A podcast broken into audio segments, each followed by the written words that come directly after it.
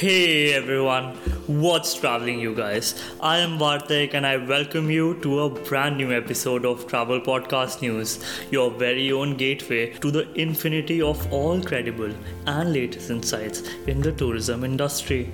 Hi guys, good morning. I'm Vani. I hope your weekend went well and a very happy new month to you. Just a happy new year is not done. Every month, every day should be treated specially, isn't it? So today we are here with all the latest insights from the travel industry. We have news coming in from MP's Film Tourism Policy 2020 and the Jallianwala Bagh. So sit back, relax and get comfortable because you know what time it is. It's time to unravel travel.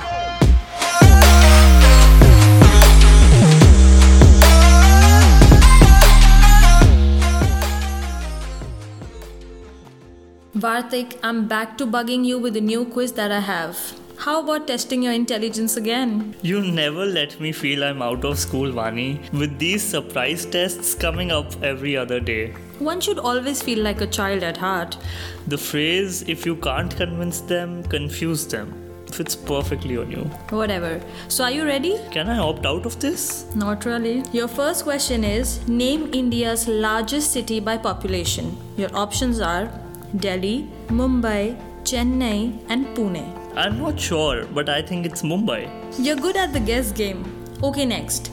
India's first metro railway service in Kolkata was started in which year? Your options are 1984, 1990, 1992 and 1995. I'm absolutely clueless about this one. It was started in 1984. I didn't know that the metro system in India was that old. Next one. Where is India's first all-women post office located? Your options are Delhi, Mumbai, Chennai and Patna. Wait a second. Isn't it Delhi? Bravo, Vartik. Now, who is known as the Metro Man in India? Your options are C. Rangarajan, Montek Singh Ahluwalia, E. Sridharan and Ratan Tata. I give up on this one. At least try to think. I can't really guess actually, so you tell me. It's E. Sridharan.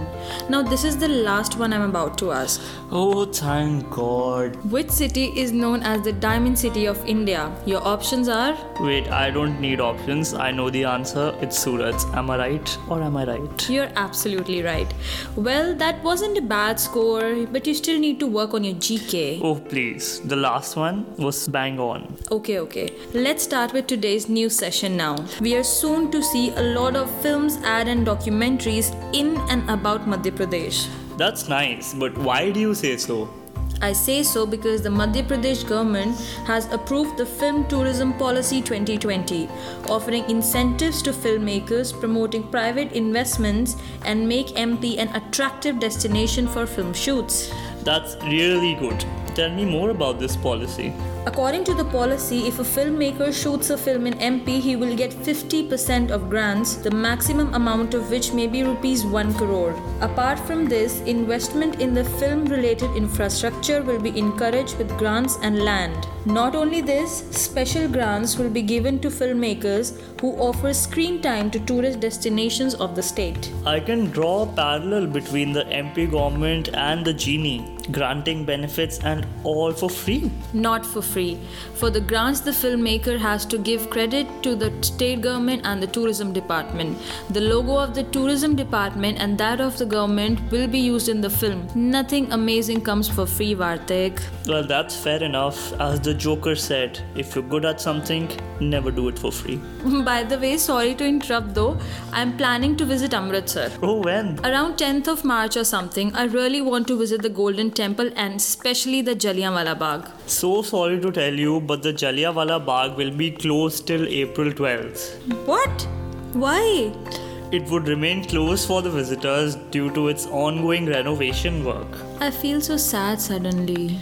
Don't be sad, Vani. Jallianwala Bagh is a very famous attraction in Amritsar. People visit that place not only for exploring the city but also because they feel an emotional connect with that place. And the government has to keep putting regular efforts to maintain it for betterment. You're right, but what kind of renovation is happening there? A new 15 feet wide exit gate has been constructed. The old structure around the Martyr's Well has been replaced with the glass wall so that visitors can have a clear view of the inside of the well. There is new light and new sound and whatnot being installed over there. Wow, really? Yes, in fact, revamping is also taking place of the 50-seat auditorium on the first floor with 3D projection system to showcase documentaries. Don't you think going to Amritsar after the 12th of April would be better for you? It would be wonderful. I can't wait. Now I'll go after the renovations are done. So guys, that's all that we have for you today. We'll be back tomorrow with our aviation station. Till then, listen to good music, read more, practice deep breathing every morning, and don't forget to keep smiling. Bye-bye.